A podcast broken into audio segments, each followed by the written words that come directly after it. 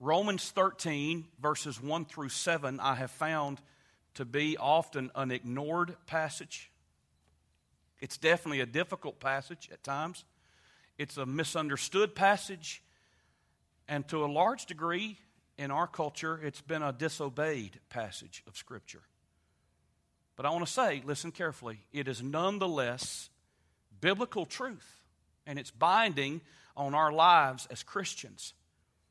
And today I'm, I'm, I'm, going to talk to us because that's what this text here addresses the biblical view of civil authority. The biblical view of civil authority. Now, you say, Preacher, why would you preach a message like this on Independence weekend, 4th of, 4th of July week? Well, for a lot of reasons. This is not just something that America is obligated to do, or Americans or American Christians. It's in the Word of God for every one of us, regardless of ethnicity, national, nationality, or political affiliation, or anything like that. God addresses here a scriptural view of government, a scriptural view of civil authority. I have been grieved, concerned over the last several years, maybe more so than ever because I have sensed, and as I grow to understand this passage better and more and more, uh, I, f- I believe deeply that even some things that occur in pulpits violate these, these scriptures at times. As I look around and I see a prevalence of scorn and disrespect that's aimed at civil authority in our country, a contempt for law enforcement. When I see riots back in 2014, 2015 in major cities of our country, and that that took place in Charlottesville back in just last fall with the alt right movement. You say, is God against a peaceful protest? No, He is not. But God is against and God condemns a riotous attitude and philosophy in rioting. He certainly condemns a disrespect for law enforcement. He certainly condemns a disrespect for our government he certainly condemns a disrespect and a scorn and a ridicule of public officials. You say, now where do you see that at? Well, we see it in this text. I don't believe it's right, whether it's President Bush, President Obama, or President Trump, for anybody to burn an American president in effigy. That's wrong. Like, well, that's just, no, that's wrong. That's showing a disrespect and a contempt and a dishonor that is not consistent with Romans chapter 13 and other portions of Scripture. You're like, Preacher, come on, we came to hear Jesus this morning. Well, I don't know why you came, but I hope you came to hear the Word of God. This isn't a political sermon. It's not an American sermon, it's a biblical sermon. And regardless of whether you or I like it, that's what God called me to do and every preacher to do. And so I'm going to be true to Him and true to my conscience. And I want us to listen and to hear the Word of God today very clearly. I want you to think with me. I find it disconcerting that the people most adverse to parental authority growing up will eventually become those most adverse to civil authority as they get older. And God help us. It is the Lord who ordained government to be one of his divine institutions. It was the second institution that he brought into existence after the home. God gives clear instruction in His Word on what our attitude and what our philosophy and what our approach ought to be to respecting and honoring civil authority. The truth of the matter is, if we cannot respect and honor and properly treat the human authorities that we see in our lives, whether it be parental, civil, educational, whatever, if we cannot properly respect the human authorities in our life, you and I will have trouble ever truly honoring and respecting divine authority. And we don't see God, but we can see the human authority. And that's why the Lord set it up that way. And I want to remind you, of 1 Peter chapter 2, verse 17, that says, Fear God and honor the king. Honor, it means to prize, to place value upon. You honor the emperor, you honor the king. And I remind you today, ladies and gentlemen, that when Simon Peter was inspired by the Holy Spirit to write that about the emperor, about the king, that it was not a perfect Christian king that they were referring to. It was Nero, a very wicked and cruel and hostile king to anything and everything biblical. You say, You mean to tell me, Christian Powell, that God wants me to show proper respect and to have a proper view of civil authority, even in the midst of corruption and chaos and gang? There's never been any more corrupt system than the Roman emperors and that political system.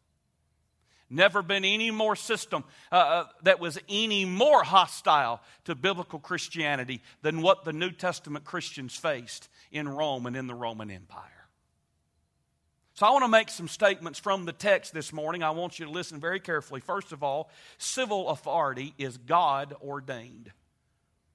Civil authority is God ordained. Would you look at verse 1, please? Let every soul, Romans 13 1, let every soul be subject unto the higher powers. Stop right there. The word higher, the term higher powers, is a term for governing authorities, those that are in authority politically. It, it, it tells us that the higher powers, those authorities, are from God, that they're ordained of God, that they're worthy of honor and they're worthy of subjection. Notice what it says For there is no power but of God. The powers that be are ordained of God. In other words, we realize all power belongs to God. That's based on Psalm 62 11. We know that. Therefore, anyone on this earth who holds an office or a position of power does so by the plan and allowance of God. That means every king, every president, every governor, every senator, every state representative, every national representative, even those on the Supreme Court, those who make laws, those who carry out laws, those who enforce punishment for those who break the laws. This would include law enforcement. And even if you understand the context of the first century, it even applied to tax collectors. That they were placed in that position by the sovereign allowance and providence of Almighty God. It's interesting that what he says, verse 2 Whosoever therefore resisteth the power, resisteth the ordinance of God. And they that resist shall receive to themselves damnation or punishment. And that tells us in verses 1 and 2 that to disobey the civil authority without biblical cause is to disobey God Himself. Listen to what Adam Clarke said. Let every man be obedient to the civil government under which the sovereignty of God has placed him. He went on to say that as God is the origin of power and the supreme governor of the universe, and that's absolutely true, God delegates authority to whomsoever he will. And though in many cases the governor himself may not be of God, civil government is of him. For without this, there can be no society, no security, no private property. All would be confusion and anarchy, he said. And the habitable world would soon be depopulated. And I say amen to that. If you understand what Adam Clarke is saying, you understand that what the scripture is saying is that government and structure is ordained of God, and it has to be that way. And God is the one that put it in place because He knew as human beings we would need a structure set up that would ensure some semblance of order and reason. A.T. Robertson, the noted Greek scholar, said Paul is not arguing for the divine right of kings, nor for any special form of government, but for government and order. Nor does he oppose here revolution for a change of government, but he does oppose all lawlessness and disorder. Civil authority is God ordained. Statement number two civil authority has certain responsibilities. Civil authority has certain responsibilities. Look at what he says in verse 3 For rulers, for civil authority, governmental leaders are not a terror to good works, but to the evil. In other words, they are not to pose a problem or a threat to those who are obeying the law and doing what's right. But they're supposed to be a threat they're supposed to conflict with those that do evil. Wilt thou then not be afraid of the power? Do that which is good, and thou shalt have praise of the same. In other words, we ought to properly fear the authority. And if we break the law, we ought to be afraid of suffering consequences. We understand that. Those of you that are parents, any reasonable parent sets and establishes guidelines for their children. Early on in life, from the time they begin to crawl and from the time even while they're in the crib, we're establishing as parents a system of them understanding right from wrong. And there are uh, actions and consequences. There is praise for times when they do good, and there is appropriate correction for times when they don't do good. And we understand that from the time we're yay big. And God says, that's, that's how I've established the government to be. That's my intention. They have certain responsibilities. Look at verse 4. For he, that's the ruler, that's the civil authority, whether it be a president, a king, a governor, or whether it be a law enforcement officer, notice this. He is the minister of God to thee for good. But if thou do that which is evil, be afraid. For he beareth not the sword in vain. He is a minister of God, a revenger, to execute wrath upon him that doeth evil.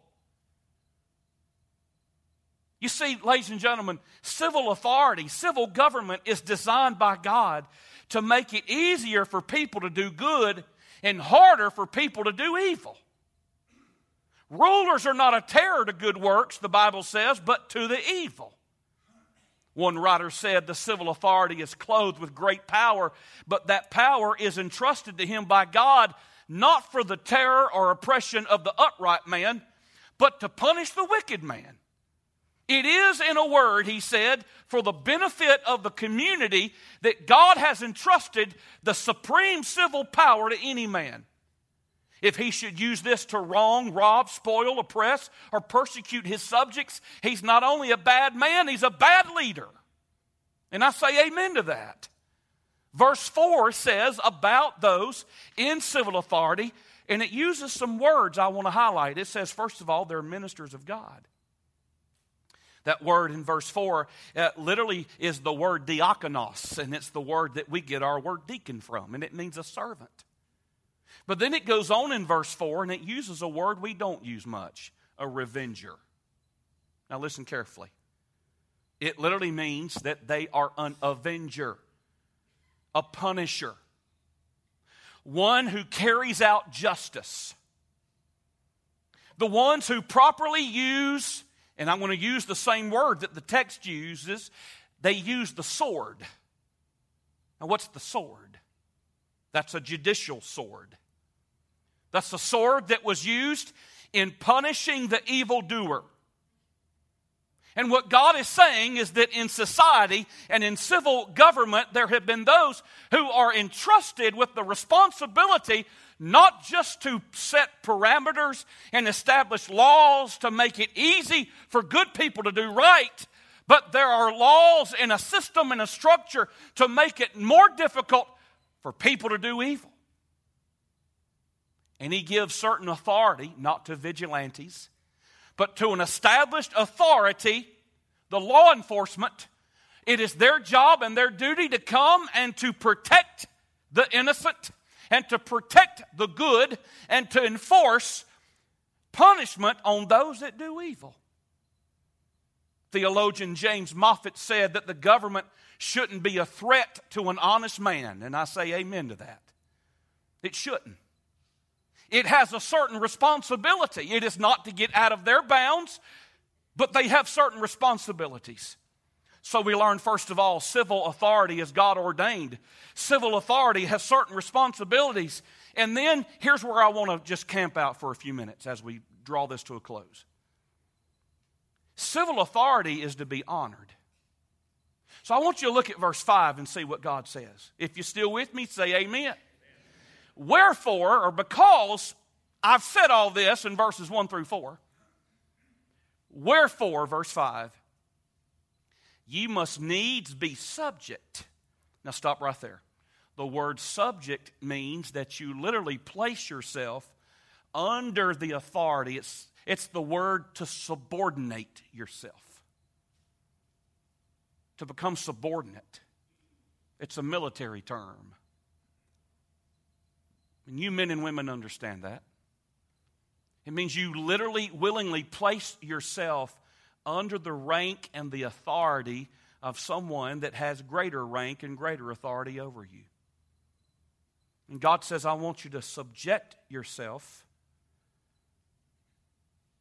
not only for wrath, watch this, but also for conscience sake. In other words, I don't want you to do this. I don't want you to submit and to honor civil authority just because you're afraid of them. I want you to do it because you're going to have a clean and clear conscience before the Lord. I want you to do this because it's right in the eyes of God. You see, the Christian's highest motivation to honor civil government is the glory and pleasure of God. By the way, that's our highest motivation for doing anything in this world, is the glory and the pleasure of Jesus. But then go on, notice what he says, verse 6. Now, this is where it gets sticky. For for this cause, this is a command, pay ye tribute also. Now, wait a minute. He says, You pay, God wants you to pay tribute. Now, stop right there. Anytime we see the word pay, there's something that automatically comes up in our spirit. You say, wait a minute, CP, I don't mind obeying the Lord, I just don't want it to affect my pocketbook. And this does. Because he says, I want you to pay tribute. Now, what's tribute? Tribute or taxes. For they, the government, the civil authorities, are God, God's ministers, attending continually upon this very thing. Render, therefore, verse 7 render or give or yield, therefore, to all their dues. Tribute to whom tribute is due, custom to whom custom, fear to whom fear, honor to whom honor. Our nation has a representative form of human government. We call it a representative republic or a democratic republic. It's founded on the principle of elected officials representing a group of people. Now, listen carefully. Our form of government in the United States is much different than any form of government we see in Scripture. But yet, the biblical instruction still applies to us today, just as it applied to the first century Christian. Listen to 1 Peter 2 13 through 17 carefully. Submit yourselves to every ordinance of man for the Lord's sake. What? whether it be to the king as supreme or unto governors as unto them that are sent by him for the punishment of evildoers and for the praise of them that do well. For so is the will of God, Peter said, that with well doing you may put to silence the ignorance of foolish men, as free men, and not using your liberty as a cloak of maliciousness, but as the servants of God. Honor all men, love the brotherhood, fear God, and honor the king. Again, think about the king he was referring to. So God tells us that we are to submit to civil authority when it doesn't conflict with God's word. Well, preacher, what about the times when it does conflict with God's word? You come back tonight and we're going to talk about that. what do you do when government goes bad? That's what we're talking about tonight. And there's a biblical response and a biblical answer. But here he says if it is a reasonable law and it does not violate the Word of God, then I'm to submit to the civil authority. This has to do with even my attitude about laws and restrictions and regulations. And I've been reminded by the Holy Spirit this week as I've been studying that this doesn't even, that, that, that, that I have to apply this to myself when it comes to certain laws and things that I don't necessarily even like. Things that I think are unreasonable. Things that, from my little perspective, seem to be a little dumb. And yet, God didn't say, you obey until you think it's dumb. He says, you obey. And if it doesn't violate Scripture and it doesn't force me to disobey God, then I'm obligated and duty bound with a good conscience to obey that. And in doing so, I'm obeying the Lord. So let me ask you a question. What will that submission to civil authority look like in your life and mine? What would that honor look like? Well, first of all, it means I will view civil servants as ministers of God.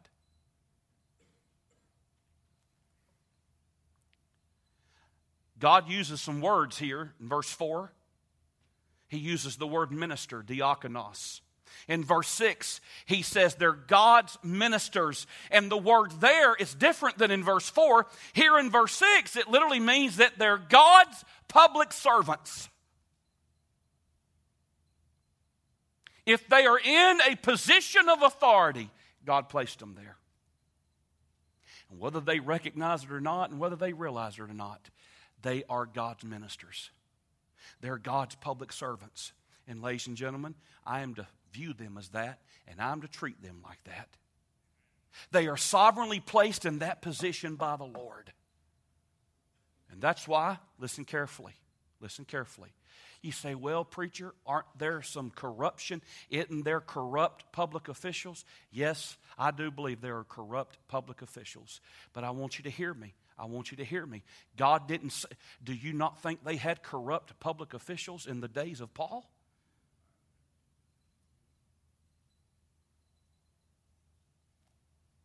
And can I tell you something? Just because there is one or two or a handful of police officers, law enforcement officers that, that the media has paraded as being corrupt, and I'm not, not going to say that they're not, I'm going to say this that just because there are some that are, does that mean that all of them are? Absolutely not. And it also means, according to the text, that I am not to disesteem or to disrespect those in authority.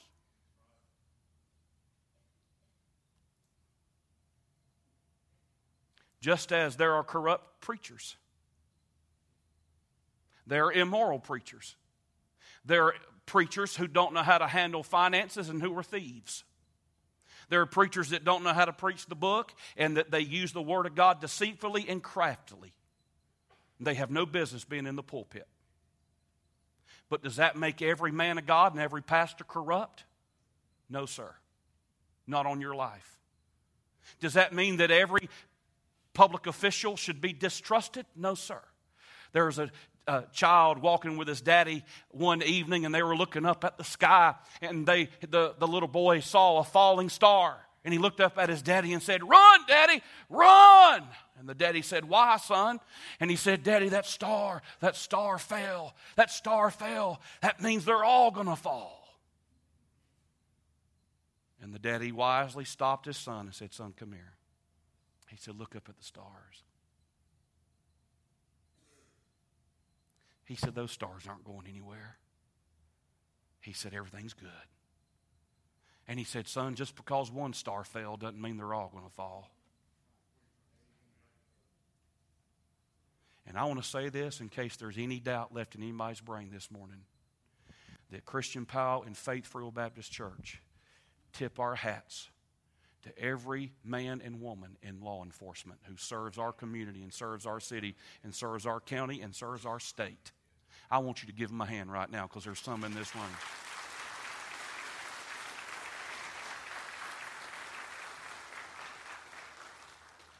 That's why when we have special days like 9 11 Sunday and Hometown Hero Sunday, do you know why we have it? Is it just so we can say we had it? No, friend. We put our money where our mouth is, and we want all of them, whether they're saved or not, whether they're churched or not, we want all of them to know that there's a group of Christians and a group of people here at 1200 West Grantham Street that appreciate and honor what they do and who they are.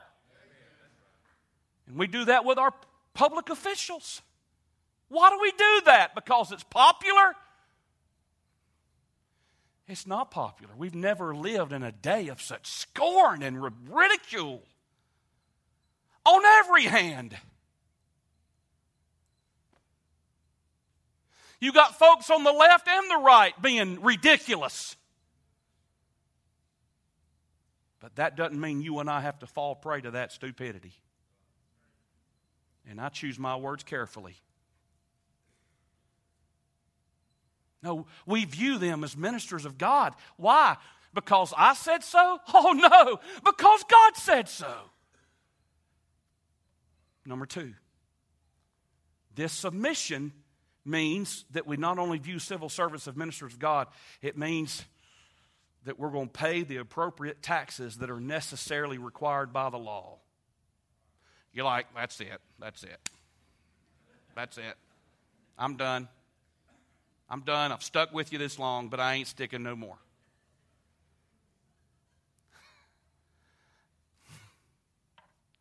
That's what the book says. Say, where you see that at? Verse 7. Verse 6. Pay your taxes. You see the word dues there the word tribute in verse 6 means taxes. The word dues uh, means a debt in verse 7, a debt that is owed for services rendered or performed. The word tribute there means individual property or estate taxes. That's what it refers to. And the word custom there in verse 7 refers to, as one scholar says, to sales tax, tax on merchandise, things like that. One writer said, while it is appropriate for citizens, including Christians, to take advantage of deductions and other benefits that the law provides. And I say amen to that. No citizen, especially a Christian, is justified in circumventing payment of taxes by any means that is illegal or unethical.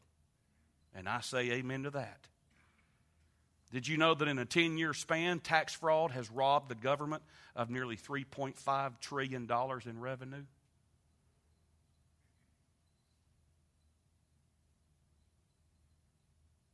And God didn't command you to like having to pay taxes. Remember the words of Jesus? Render unto Caesar the things that are Caesar's. And you render to God the things that are God's. Number three, it means that I appropriately give civil authority proper respect. It says in verse 7 there, it uses the word fear. That refers to an inward reverence, and it says to honor them. That refers to outward respect. See, it's all about my attitude. God did not say you have to agree with every public servant. He did not say you have to check your brain at the door. He did not say that you have to be non discerning. He didn't say you have to swallow the Kool Aid. He did say that we must show honor and respect. And then the final thought, and I want you to lean in and listen. What does this submission and honor look like? Well, number four, it means that I'm going to pray for those in authority over me. And I confess to you, ladies and gentlemen, that Christian Powell, and by and large, the body of Christ, doesn't pray enough for our public officials. God has commanded us to. He's commanded us in 1 Timothy 2 1 through 3 I exhort, therefore, that first of all, supplications, prayers, intercessions, and giving of thanks be made for all men. And now he's going to delineate it for kings and for all that are in authority. In authority? Yes, that's civil authority. That we may lead a quiet and peaceable life in all godliness and honesty. For this is good and acceptable in the sight of God our Savior, who would have all men to be saved and come to the knowledge of the truth. You see, as a Christian, I am commanded to pray for civil authorities. I'm not commanded to agree with them. I'm not even commanded to see eye to eye. I'm not even commanded to necessarily like their approach. No, no, no. I am commanded to pray for them and to pray God's hand, God's favor, God's wisdom, God's discretion, and God's leadership over them. I want to ask you a question. When's the last time? Don't answer out loud. When's the last time you prayed by name for your public officials? Starting with the president. Regardless of whether the president is Democrat, Republican, or independent, that doesn't matter. When's the last time you prayed for Governor Roy Cooper? Like, well, I tell you, I don't like his policy. I, when's the last time you prayed for him?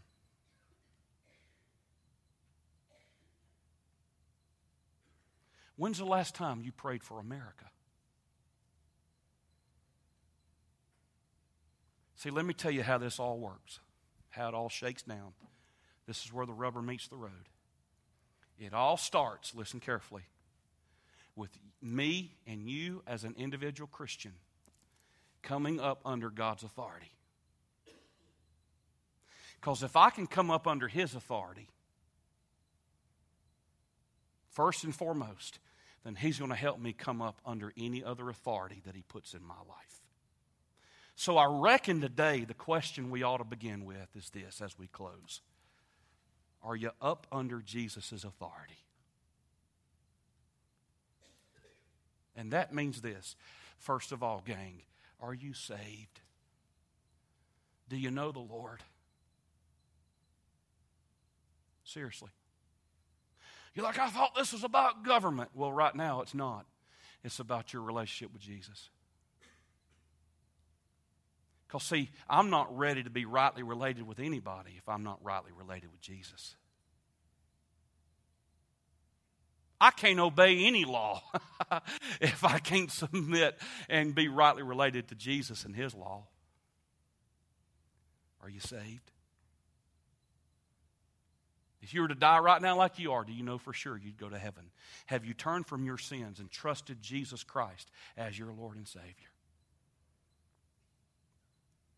Do you know that you're covered with the blood? Have you said yes to Jesus in your life personally? You're in the right place to do that today.